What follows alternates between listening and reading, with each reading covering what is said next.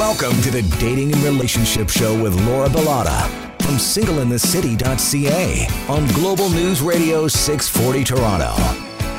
In a time when fertility issues are on the rise, I invited Dr. Sheila, a family doctor at St. Michael's Hospital and the medical director of primary care outreach at Women's College Hospital in Toronto, to speak with us today. She has years of experience helping women conceive and even became a patient herself when she went through infertility treatments before welcoming her beautiful baby girl this summer. Congratulations on that. Thank you so much. And welcome, Sheila. Thank you for having me. So tell us a little bit about your journey from fertility doctor to patient. So I'm a family doctor and I work very regularly with women's health is my area of interest. And so I work with women every day around not trying to get pregnant, trying to get pregnant, and through their pregnancies as well to delivery. And so ourselves, when we, my husband and I got married about five years ago, well, actually now six years ago, and we wanted to like spend some time together and just get to know each other more as a couple before pursuing children. And when we did, it actually came to be known that we we were struggling to actually get pregnant. So we kind of took it easy initially and we were doing the normal things that we would do to get pregnant. But a year into our journey of trying, um, we decided to get some help and to go get some support from a fertility clinic ourselves. Were you all stressed out? Yeah. In the meanwhile? Absolutely, because you I didn't we didn't think it would be an issue. We thought it would be fairly straightforward. Both of us are healthy. We don't have any issues. We've never had any issues with our never had surgery or any other problems reproductively. Um, and so we thought, well, it shouldn't be an issue. But when it was, and I've seen my patients go through this and seen how stressful it could be, um, when it becomes your own story, it becomes very difficult. How long did it take for you to actually conceive? So it took us four years. Four years. Mm-hmm. That's a mm-hmm. long time. It is a long time. And it was really very difficult because as a doctor, I would refer my patients and kind of send them off into this now we refer to as this black hole of the fertility world where we don't know where we're sending our patients to. And I had no idea how difficult it was. And I had no idea the time it would take, the financial investment, the emotional investment, the physical investment, and the toll it takes on your relationship as well. Mm-hmm. No idea. And I didn't, I, th- I feel now looking back that I did a disservice to my own patients because I wasn't able to guide them as well as I Yeah, now, now you're relatable, right? Absolutely. Yeah. And, you know, it makes a huge difference, I think, to help guide them. And what are some of the symptoms of infertility in females? So, in women, infertility basically we we diagnose it if people have been trying to get pregnant for a year and they aren't able to conceive, and that's for people who are under the age of 35. Over 35, we see it as uh, six months of trying. And is this like trying like every night, or is there a specific time of the so month un- to try? Unprotected intercourse over the time that you're most fertile. And, and, can you only be fertile within like a week of out of a month? So generally, yes, yeah. Okay. So about the if you have a period that's 28 days, let's say it's it's 14 days before your period starts is when we say that you're most fertile, your ovulation time when you're releasing an egg, and that's when you're most fertile and you're able to conceive. And there's a few days before and a few days after that you could be um, able to conceive. And so, what are some other symptoms? So, some other symptoms of infertility uh, mostly is that you can't conceive. There are some certain conditions that can predispose you to infertility. So, some people, most people have irregular periods. So, they may not get periods regularly every month. They may get one every three or four months, or they may not get them at all. Um, sometimes, with those conditions, they can get excessive hair growth or acne because that's an indication that the hormones are thrown off. Really? I've never heard of that. Okay. Yeah. So, that's a common reason why. So, those are some other clues towards infertility, but really the main symptom is that you can't get pregnant. So I always thought that I was uh, infertile, but I didn't have any of those symptoms. Mm-hmm. Yeah. A lot of people don't have. But I never symptoms. went to check it out. I just thought, you know what? If it was meant to be, it'd be, and if it if it's not meant right. to be, then I'm just not meant to have kids. I yeah. guess. But most people don't have any symptoms at all. We need to take a break. Uh, you're listening to the Dating and Relationship Show on Global News Radio 640 Toronto. We're talking about fertility today. We'll be right back.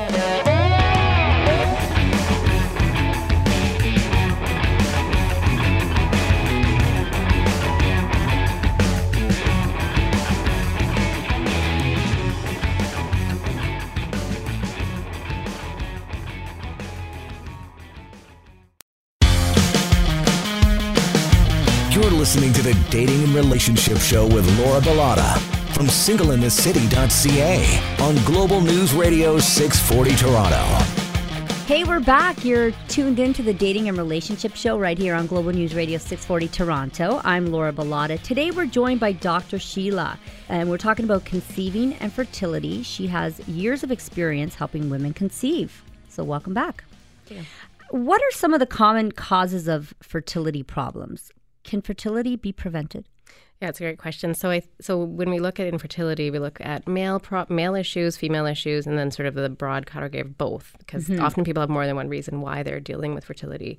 Uh, so, when we look at women, the main there's three main reasons why women can't conceive, and one is the main re- reason is that they're not ovulating. So, ovulation is a process when we release an egg every month to release it into the uterus, and hopefully that'll connect with a sperm and that leads to pregnancy. And that's the main reason why women don't conceive is is that they have a hormonal issue that causes them not to be able to release an egg or some other reason along those lines. The second reason why women don't conceive is structural issues. So either they have an issue with the tubes, and so the, the path that the eggs take to get to the uterus is blocked, either because of infection or endometriosis, which is a common um, menstrual issue, which causes a lot of pelvic pain. It can lead to scarring of the of the tubes, or issues in the uterus itself, like fibroids, which are benign growths that can block and impede the egg, the embryo implanting into the uterus. And the final reason is that we actually don't know. It's called unexplained fertility, and we don't have a reason why. But often it's probably due to egg quality, and that often is related to as we age, those things can change for women. So, is that something that's hereditary? So there are a few things that can be related to, uh, to genetics. So endometriosis, that, that medical condition, can be um, passed between family members. Ovulation may be as well. So issues around ovulation, and specifically, there's a condition called polycystic ovarian syndrome, mm-hmm. where we produce a lot of eggs, mm-hmm. but those eggs are not mature and they're not released every month. So women will present with irregular cycles. Now, how about outside factors like the ones that we inflict on ourselves, like too much drug use and alcohol? I heard that that affects yeah, infertility. yeah, that's a that's a great point. So we know that smoking can affect fertility in men and women, and sort of egg quality and sperm quality.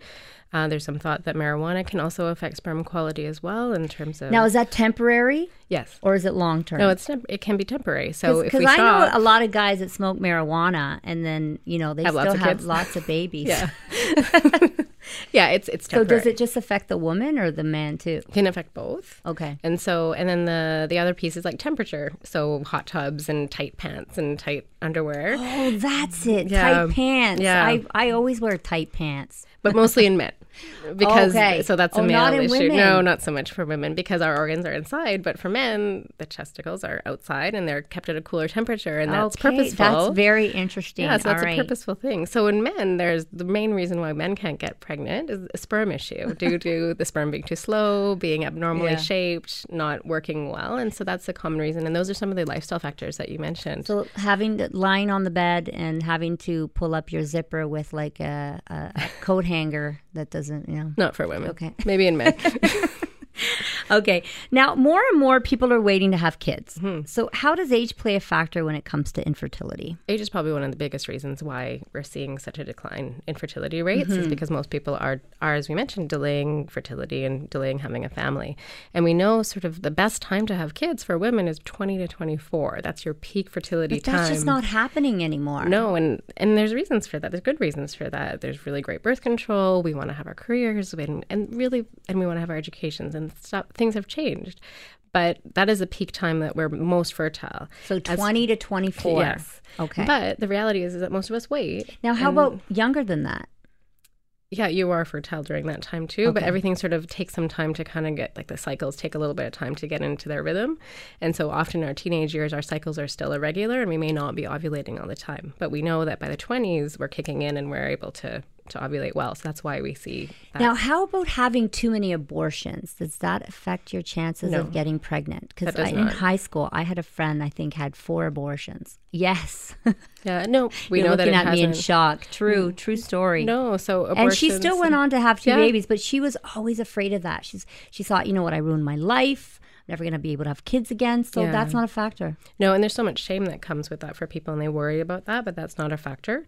And birth control is not a factor either. So some people worry that if they're on the pill for a long time and many, many years, they worry about their ability to actually have kids. And no, that's not a factor either. This this is a great show because you're giving us a lot of really great information here. Yeah. Yeah. Um. So, what are the dangers of having a baby at an older age?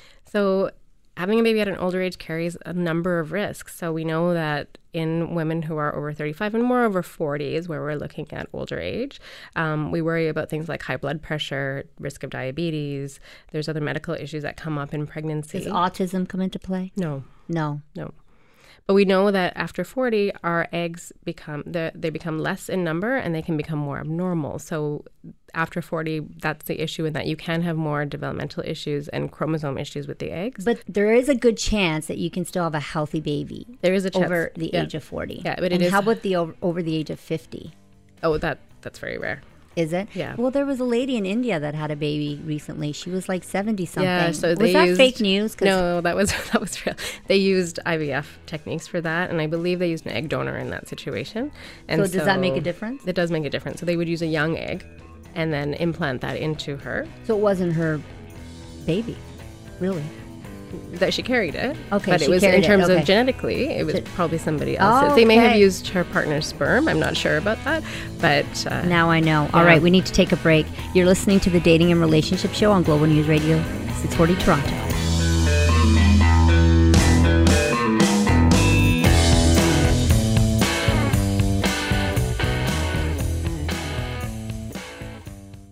Now back to the Dating and Relationship Show with Laura Bilotta from singleinthecity.ca on Global News Radio 640 Toronto. You're tuned into the Dating and Relationship Show on Global News Radio 640 Toronto. I'm your host, Laura Bilotta of singleinthecity.ca. My guest today is Dr. Sheila. We're talking about conceiving and fertility. Dr. Sheila, what are the treatments people can try before choosing assisted reproductive techniques? So the first thing I work with my patients about is saying, make sure you're having sex at the right time and you're not using condoms. Like, Condoms? so many Who people use uses condoms. It's amazing to me. Like they're like, Why we're having sex. No, come on. But it does happen sometimes, and I say, well, first take that off, and then see if that will work. And that seems to actually do the trick sometimes. Everyone's laughing in the But it's pretty. It, that is one thing, and we don't. We sometimes get so caught up in trying to get pregnant that we forget some of those basics. So. So one is not not to use protection during that time. One is to be careful with the lubrication you're using because sometimes lubrication can interfere with the sperm being able to travel into the uterus and and and help with conception. Um, and so the other and the other piece is timing. So time out sex. And so it becomes a bit of a chore sometimes, but if you are trying to get pregnant, it's important to know when you're ovulating. And you can use ovulation kits. There's sticks that you can buy online, and you pee on it, and it tells you when you're about to ovulate, and that's when you should time sex. And so there are things that you can do naturally at home. You can do lifestyle things like not wearing tight pants, like we're talking about, not going to the hot tub too much, um, and those sorts of things. And then after that, if you're not ovulating, we have medications that we can use before we get into the more invasive techniques that can help stimulate production of eggs and help you release more eggs so there's more targets for the sperm to. Very come to. interesting. How about positions? Yeah, that's a great And one. Yeah, no, there's no Keeping position. the sperm in there longer. Is that true or is that a myth? That's a myth too. Okay. Yeah. So I mean, we all did it. I did it. I even though I knew it was a myth, we would throw my legs up and keep them up for half an hour, and you'd be like, "This is going to work, right?" And you lose circulation like, to your you, legs. can you get me a tea, please? Right, exactly, exactly. Um, doesn't help, but it doesn't hurt. But there's no truth to actually throwing your legs up or crossing your legs after sex or any of those things. And position doesn't really matter. A lot of people are like, "Oh, I swear it happened when I did it this way, or when I did missionary, or otherwise." But really, it doesn't matter. The sperm is going to go, and if it's fast enough and can swim, it'll get to the right place. Okay, now after treatments, it's it's very common to see someone have twins or multiple births. Tell us a little bit more about that. Yeah, so after the we see that often. We do now much more often. We see twins and triplets, and it's it's really interesting to see the the rates of twin pregnancies and triplets and quadruplets went up drastically after IVF and and the techniques that we use because often what we're doing is we're putting in more than one embryo in to see if we can increase the, the chance of one pregnancy, but often then we end up with two or three, and so that in itself has And what are the reactions of your clients when you when they have three? So, oh. Are they in shock and like, oh, I it's put one back, put one back? Well, it's very rare for for them to get do that now. So Okay. for, when fertility clinics see my patients, they actually usually only put in one or two I call them clients. I guess they're That's not okay. clients; they're That's okay. patients. That's okay. I have clients, but you have patients. Yes. Okay. But we try actually twin pregnancies and triplet pregnancies are, are dangerous. Like they are higher risk pregnancies because there's not as much space inside the womb to grow and so babies are often delivered early so they can be premature and so we try to actually when we my patients see fertility docs they usually only put in one unless there's a reason um, to put in two. What are some of the success rates for fertility treatments? So there's different types of treatments that we offer. So the when a patient goes to a fertility clinic, they often will start with something called IUI. It's less invasive. It's intrauterine uh, injection where basically you are guiding the sperm into the uterus with a catheter, and there's nothing done, no surgery done at all. It's quite it's it's minimally invasive. It feels like a bit of a longer pap test, and so the sperm goes in, and that has about a 12 to 15 percent chance of success. IVF, which is in vitro, fertilization, which is a more invasive process where we stimulate the ovaries and we retrieve the eggs, we harvest the eggs, and then outside of the body, we put the sperm and egg together and then put that back into the uterus. That has a higher success rate because we know that we're putting in something that is a sperm and egg connected, an embryo. And what is the and that success rate is about on 40 to 60 percent. Wow. As we get older, that those But it also decrease. costs about ten thousand dollars, right, right? ten to Yeah. fif- twenty thousand dollars. And it's a one-shot deal, isn't it? Because So I, I have a friend yeah. that did it. Yeah. And I think she had to do it about three times, and she actually did get twins out of it. Oh, did she? Yeah. We had to go through it twice ourselves, and so the, the the first part is harvesting the eggs, and then the next part is putting it back in. And depending how many eggs you get, it'll depend on how many cycles you go through. So some people get eight to 12 eggs or even more, and they will develop into embryos, and they'll have that many chances to kind of get pregnant. We didn't have as much of a success rate with our numbers, and we would have two at the end of a cycle, and so we'd have two cycles to try. That has to be really disappointing. It is. And you go online, and I know not to Google. Like all of my patients Google, and they come in and ask me all these questions about everything on Google, Dr. Google, and I say don't do that. But I was Googling all the time too because I needed to get some reassurance that there would be success rates with the small numbers that we were getting. That must have affected your job too at that time. Yeah, You know, yeah, it was hard. I, especially if you wear your emotions on your sleeve, like I do. and I do too. yeah, so you, your client or your Well, be- patients would come in and Yeah, and I've become wrong?" very open with my patients about it. Usually, that time is reserved for them, and I wouldn't Mm-hmm. share very much about my own personal life. But when I was working with patients who had gone to fertility clinics and were going through that process, I was I actually started sharing our story because people feel really alone when they're going through it, and I found that by sharing, they felt less alone, and we were able to talk, and they could feel like they could come to a safe place to be able to discuss their concerns. We need to take a break. Thank you for this great information. You're listening to the Dating and Relationship Show on Global News Radio 640 Toronto. We'll be back.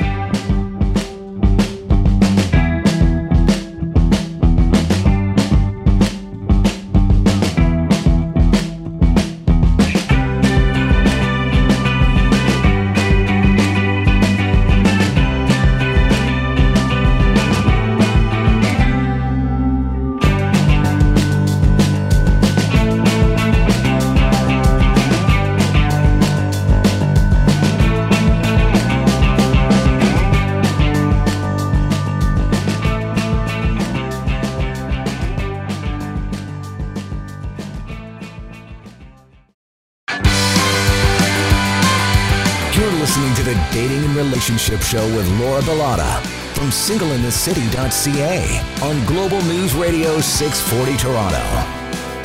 It's Sunday night. Thanks for tuning in to the Dating and Relationship Show. We're talking about conceiving and fertility with Dr. Sheila. She is a family doctor here in Toronto. Thanks for joining us. I want to talk about um, relationships now and how not being able to conceive can affect your relationship. So, what do you suggest if couples start to feel negatively towards each other?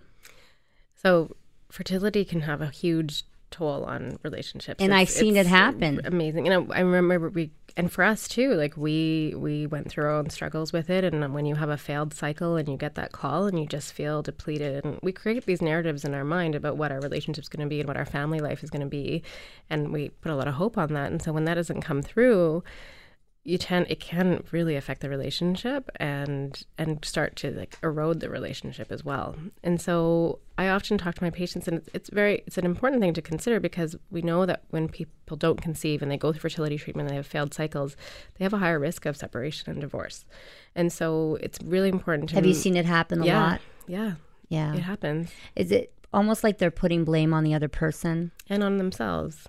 And so there's a lot of shame associated with fertility and a feeling that your body has failed you or your partner's body has failed your relationship and that that creates a huge weight. And uh, unfortunately, a lot of people get married just to have children. right? Yeah, and then we have that hope that that's going to happen. And when it doesn't, the foundation is built on I'm going to have kids and this is what our family life is going to be like. So you really have to start to consider is there how can we work on our relationship? Because what if we don't have kids? And so we talked to I talked to my patients about Yeah, this is important where do we get go back to that piece. And every month when you're trying and every month that you're going through treatment it feels like i have to do this month this is a vital month. But sometimes i suggest you know maybe it's okay to take a little break from this and step back and focus on each other. Because ultimately in parenting in mm-hmm. relationships through pregnancy or not getting pregnant you have to go back to the core of that partnership So, how did you keep your relationship strong when you were going through this? So communication was really key, where I, we we had to talk about how we were feeling, how if there was anger that came up, or there was resentment, or anything else. We had a bit of a policy of of having. We call them trigger talks, where once a week we'd sit down and be like, "This is what's really upsetting me. This is what's really bothering me about us." And it was in a safe space where it wasn't when we were actually feeling it and really angry, but we sort of reserved a space once a week. And it sounds like a a bad date night, but it's actually a time where we were able to actually just be like, this makes me angry. This is everything I don't like right now. And then we would focus because when you're angry and in that moment where you're feeling emotional or you get that call that says you, your cycle didn't work, and that's not the mm-hmm. time that we could really not be emotional and we couldn't communicate very well at that time. So we reserved these times during our week to be able to check in and do that. And it helped because that was one of the reasons why I feel like we were able to get through it. And fertility will either make you stronger or or destroy a relationship sometimes.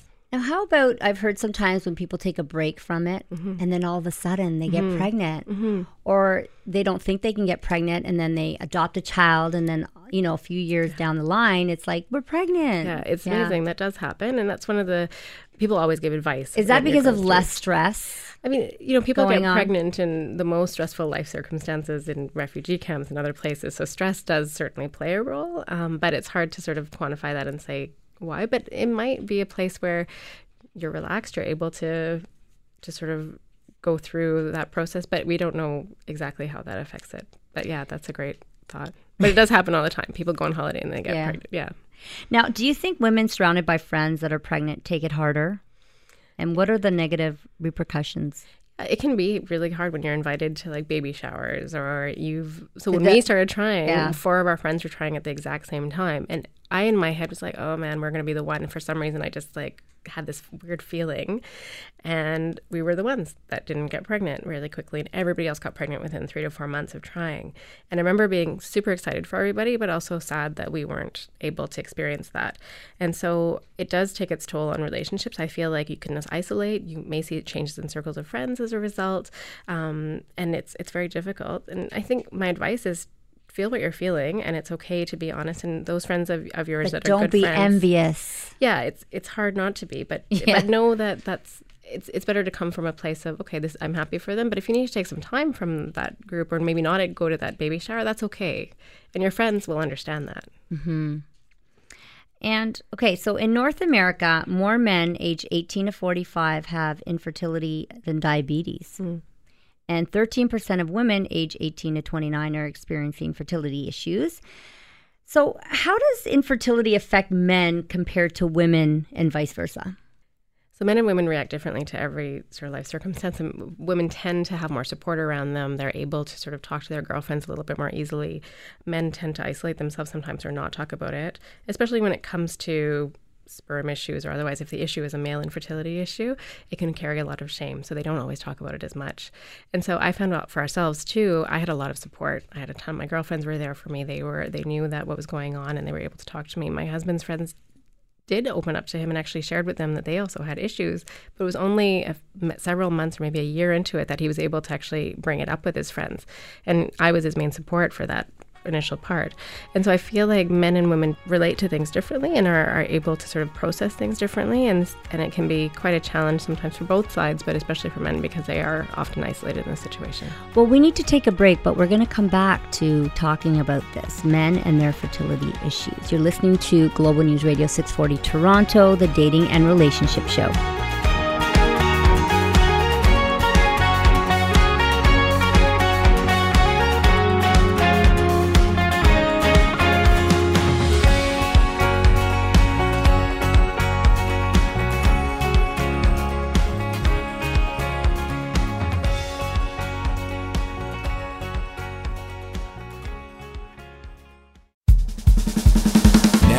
Back to the Dating and Relationship Show with Laura Bilotta from singleinthecity.ca on Global News Radio 640 Toronto. Thanks for tuning in. You're listening to the Dating and Relationship Show on Global News Radio 640 Toronto. I'm Laura Bilotta. In studio today, we have Dr. Sheila. She is a family doctor here in Toronto, and we're talking about conceiving and fertility. And now uh, we're, well, before the break, we were talking about men and uh, the issues they may have with fertility. So I want to continue with that. Now, society tends to look at infertility as a woman's problem, right? Um, even though in 10% of North American couples, men have the fertility issue as well. What can you tell us about this? So it's actually higher in men. It's it's about twenty to thirty percent. Wow, is okay. actually These related stats to are wrong. Male. right. Yeah. So. Um, and so I think that women bear a lot of the burden of it because we're the ones that get our periods, and so we are following our cycles more, and we're very much more aware um, of what's going on with our periods and when we're pregnant, when we're when we're fertile, uh, and so that responsibility falls on us quite a bit more. And I feel like then that carries we carry a bit more of that burden, um, and so that is a bit of an issue. And so when, and we also go to the doctor more, right? We get our PAPs done. We Yes, we are we always at definitely the doctor go to the doctor year. more. So that's a big piece. You And need to in pull my- guys to the doctor. Absolutely. Generally, in my family practice, often men will come in, but it's because, oh, my wife told me to come in for this issue or whatever issue it is. And especially if it has to do with our reproductive organs, that is not a something Do you that think that's why like men talk about. generally die younger because they don't go to the doctor? It it could be very much related, yeah. And it's One of it's the reasons, fascinating, right? absolutely. And so I always get these. Do- I call them doorknob questions in my office, where I've someone's come in for for an appointment, and they're sort of like talking to me about something so benign. I'm like, why did you actually come in to see me? And they're they're talking around the issue, and then as they're leaving the door and they touch the doorknob, they're like, actually, Dr. Sheila, what I wanted to talk to you was about my. My, we haven't been able to get pregnant, and I need to check my sperm, or whatever it is. And there's You're a lot of shame. Yeah, there's a lot of, and so it's interesting because we tend to like skim over these issues, and we need to be. I we need to do a better job in, in the medical profession of actually talking about conception and about about pregnancy and fertility with all of our patients, um, to make it more of a normalized experience for people. Now, what if both male and female have fertility issues? What are the chances of conceiving? Have you seen this? Yeah, I mean, often in fertility, with fertility, That would be hard. That would be very difficult. But the the good news is that once we identify something is going on, so is it there to is it because in the women the tubes are blocked? Can we bypass the tubes and go straight to the uterus with IVF because we basically implant directly and we don't need the tubes to function at that point? Is if it's a male factor, is it because they're slower, slower and fast swimmers in the in the pool, and so maybe we just spin the sperm down and we get the fastest you do swimmers? that? That's they have a centrifuge. They have this cool machine that basically spins it down, and you get the fastest swimmers out. And then that, that's what you use to put into the uterus, and then you have the fastest swimmers to get to the egg. And so there are techniques. So even though it may feel very hopeless to have an issue with fertility, but once we find an issue, we can actually try to correct it. It's the situations where we don't have an, a reason, which is pretty common 20 to 30 percent of, un- of fertility is related to unexplained reasons.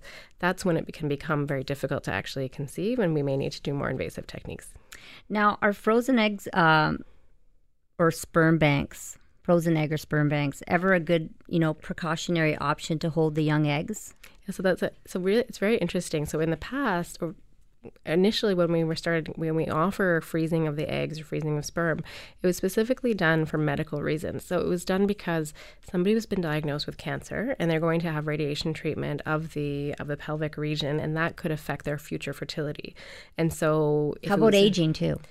so that's so now we do it for more what's called social reasons, Okay. in that as we know that that women are and men are deferring pregnancy to later on due to career or otherwise, and they or perhaps the biggest reason why we see it is that they haven't met their partner that they they want to start a family with. They're taking it into their own hands and saying, "I'm going to freeze my eggs and I'm going to have them on ice mm-hmm. until we're ready." And so that is something that we can do, and it's becoming more popular. And basically, what we do is we put somebody through the same process that we do for IVF, and we stimulate their their ovaries. We we retrieve the eggs, and then we freeze them. In the past, that technique of freezing was not great, and we would lose a lot of those eggs in the process of thawing. But now the technique is very good, and so you can freeze an egg and then thaw it to use. How long can they can eggs be frozen for? They're frozen like for as long as you need them. So if you freeze them at like 40 and then you use them at 50, Yeah, so generally the age cutoff for freezing your eggs is 38 because we know that the further along Okay. we get as we get older, there are some higher risk of abnormalities. okay, so those eggs. 38 and then you use them at 50, possible? It is possible. It's harder at 50 to maintain a pregnancy. Okay. Because we're getting closer to we're menopause, basically, right? Mm-hmm. And so for for the uterus to sustain the pregnancy, you'd have to have a lot of medication, and then there's higher risk pregnancies with that. So we tend to try to do use the eggs earlier, but it's not because the eggs can't be frozen for that long. It's more out of safety. So today, women are encouraged to pursue career success, but then are shamed later in life for waiting too long if they don't conceive. Hmm. What's your opinion on this double standard? I think it's it's really unfortunate. I think that we want to encourage women to be able to pursue careers and to pursue higher education and to do these things. But it, the reality is also that our fertility potential decreases as we get older. And so in our practices in, in medicine, we're taught to talk about this with our patients, but we're not told to really emphasize that aging does affect fertility. And I, prior to going through fertility treatment myself, I probably avoided talking about it because I didn't want to stop someone from going for their dreams and going for their career. But now I actually talk about it much earlier with my patients at younger ages. And I say, listen, if having a family is something that you're interested in, it is something that may change as we get older. And I'm more direct. And I think it depends on the doctor because I saw a fertility doctor once and she was just like, oh, don't worry about it. You have Mm-hmm. lots of time. There are so many women in their 40s having Right. babies. And I'm like 42. She's like, no, older. I'm like 45. She's like, even older. Really? Yeah. Yeah. And she was just, her attitude was like, don't worry about it. Just enjoy Yeah. your life. Yeah, and I think that we we can we should we should in, emphasize that we we should live our lives and we should do that. But the reality is that it does get harder, and so I think it's it's unfair. You've been to- through it, so you know. Yeah, absolutely. Yeah, we need to take a break. You're listening to the Dating and Relationship Show with Dr. Sheila and Laura here from Single in the City. We'll be right back.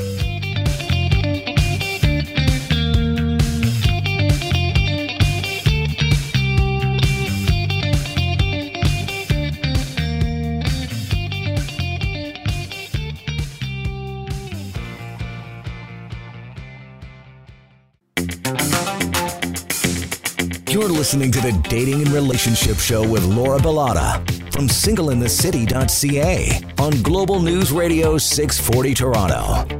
I'm here with my real estate friend Holly Garvey Penny. What's up with HGP's tips and trends today? Hi, Sandra. Today's tip I'm calling Know What You Want and Get It. Although the media today is talking about a market downturn, good properties are selling fast with interest from multiple buyers. In fact, I just experienced an offer night with seven bidders. So make sure you do your research, know what you want and can afford, know what good value is, and strategize with your realtor to get it. Call or email me today to do it. I can help you. They can reach you at hgp at bosleyrealestate.com or 416 322 8000. Thanks, Sandra. Now back to the Dating and Relationship Show with Laura Bilotta from singleinthecity.ca on Global News Radio 640 Toronto. And we're back. Thanks for tuning in to the Dating and Relationship Show. I'm Laura Bilotta. We have Dr. Sheila here. She's a Toronto family doctor. We're talking about conceiving and fertility. Dr. Sheila, you've been amazing today. Thank you so much. Uh, what is the best way, in your opinion, to support people going through fertility? So that's a really important piece because going through fertility treatment can be so isolating, and you can feel really alone when you're going through it. And so Mm-hmm. I've never gone through it, so I don't know, but I can But you, imagine. but you may I- know people who I- have. yes, yeah. exactly. And yeah. so, but it's very hard to know how to support people because you don't want to say the wrong thing, and you don't want to offend because one, we're jacked up on hormones, and so you so you're we're super sensitive. But then also, you're super vulnerable. But it's so important to have a group of friends around you, or family, and support. And so, the best thing I would say is you don't actually have to say anything. It's just your presence. So, my friends would know when we were going through a cycle, and they'd know when we were about to go through retrieval. And we have a week of waiting where they call you every day and they tell you, you have this many eggs left today. And in two days, you have this many eggs left. And it's the worst week because you're sitting there by the phone in the morning and waiting for this news. Do you So- get any sleep during hardly that week? hardly hardly. and so basically you would my friends would know this and they put it into their calendars and they would just do a check-in text and it didn't mean that they had to say anything but it was just like we know you're how are you doing And how did they know to do that? so i asked for that eventually Okay. because I, I i didn't they so ask that of your friends. that of our friends. Yeah. Some people don't know how to ask for help when they're going through fertility treatment. And so i think just just to check in Could I you a imagine men well exactly. who never ask their friends anything? So my husband, now that he's gone through it, and we have a number of our friends who are going through it themselves, he makes a point to reach out to the male in the relationship if if and and just say, "Are you okay? What's going on? How can we help? Let's go for a beer. Let's just chat. So like get your mind off it because sometimes people will feel like we can't go for drinks when we're going through fertility treatment. We can't like socialize in the way that we normally do. So find something that you can do with those people who are going through it so that they don't feel so alone. So, what are some of the worst things that people have said to you when going through fertility treatments? Yeah, a lot of times people are super well intentioned, but people would say things like, just relax, Sheila. You are too stressed out. So go on holiday, go get drunk, go do something and just have sex randomly and then you'll be fine. And so, like, and it's so funny because you're like, well, we can't, we've thought about that, but it's not happening naturally. Like, we need science now, right? This Yeah. is not as easy as just relaxing. People would say, Have you thought about adoption? And certainly those are things that we did think about as well. But when you're in the thick of it, it's not really what you need to hear other people saying. There was a lot of judgment around it. Um, and so again, it was there's a number of things that people can say and, and can be quite harsh. And fertility can affect people after even having kids. So those who have had kids and then they're on to their second and they struggle to get pregnant a second time, that's also a form of infertility.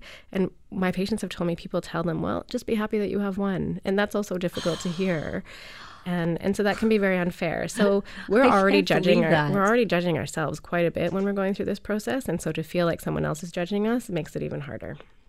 Okay, so now what are your rights as a patient in terms of asking questions and or changing clinics, for so- example? So, when you go, when you're a patient, you're super vulnerable. And I didn't realize how vulnerable my patients were until we went through it ourselves. And the truth is that fertility world different from the rest of our healthcare system is mostly private because you're paying out of pocket for your medications you're paying out of pocket for some of the services and some of the tests that you're getting and the treatments that you're getting.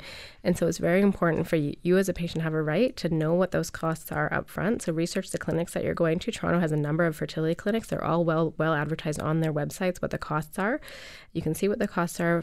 Find out if you feel comfortable in the clinic because if you don't you have the right to ask for a second opinion or to change clinics we personally changed clinics twice during our, our journey um, and that Why was, did you do that? so the first place that we had gone to felt very overcrowded for us and it wasn't very comfortable and there were certain errors made in our care where there was a medication error and I was told, well Sheila, you know, medication errors happen, you're a doctor. But when you are going through fertility treatment and you're given the wrong dose of a medication, you feel like you have lost your one month of trying and you've invested in that time. And that was unacceptable to me. I, I know that medication errors happen, but acknowledging that is actually the first And step. you shouldn't be saying- putting medication into your body that you don't need to be. Right. And so that happened. And so we lost trust. A lot of people change clinics because they've had failed cycles and they need a new start. And that's your right as a patient to be able to say, I need a new place to go.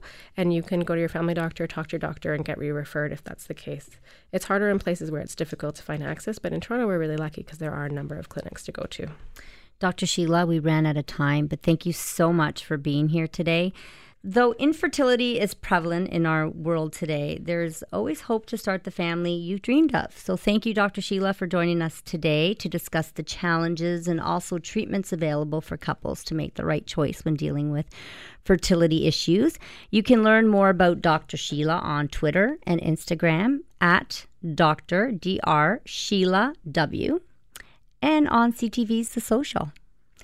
Before you have the baby, though, you've got to find someone to have a baby with. So you can check out my website, singleinthecity.ca, and meet some great eligible singles in your city.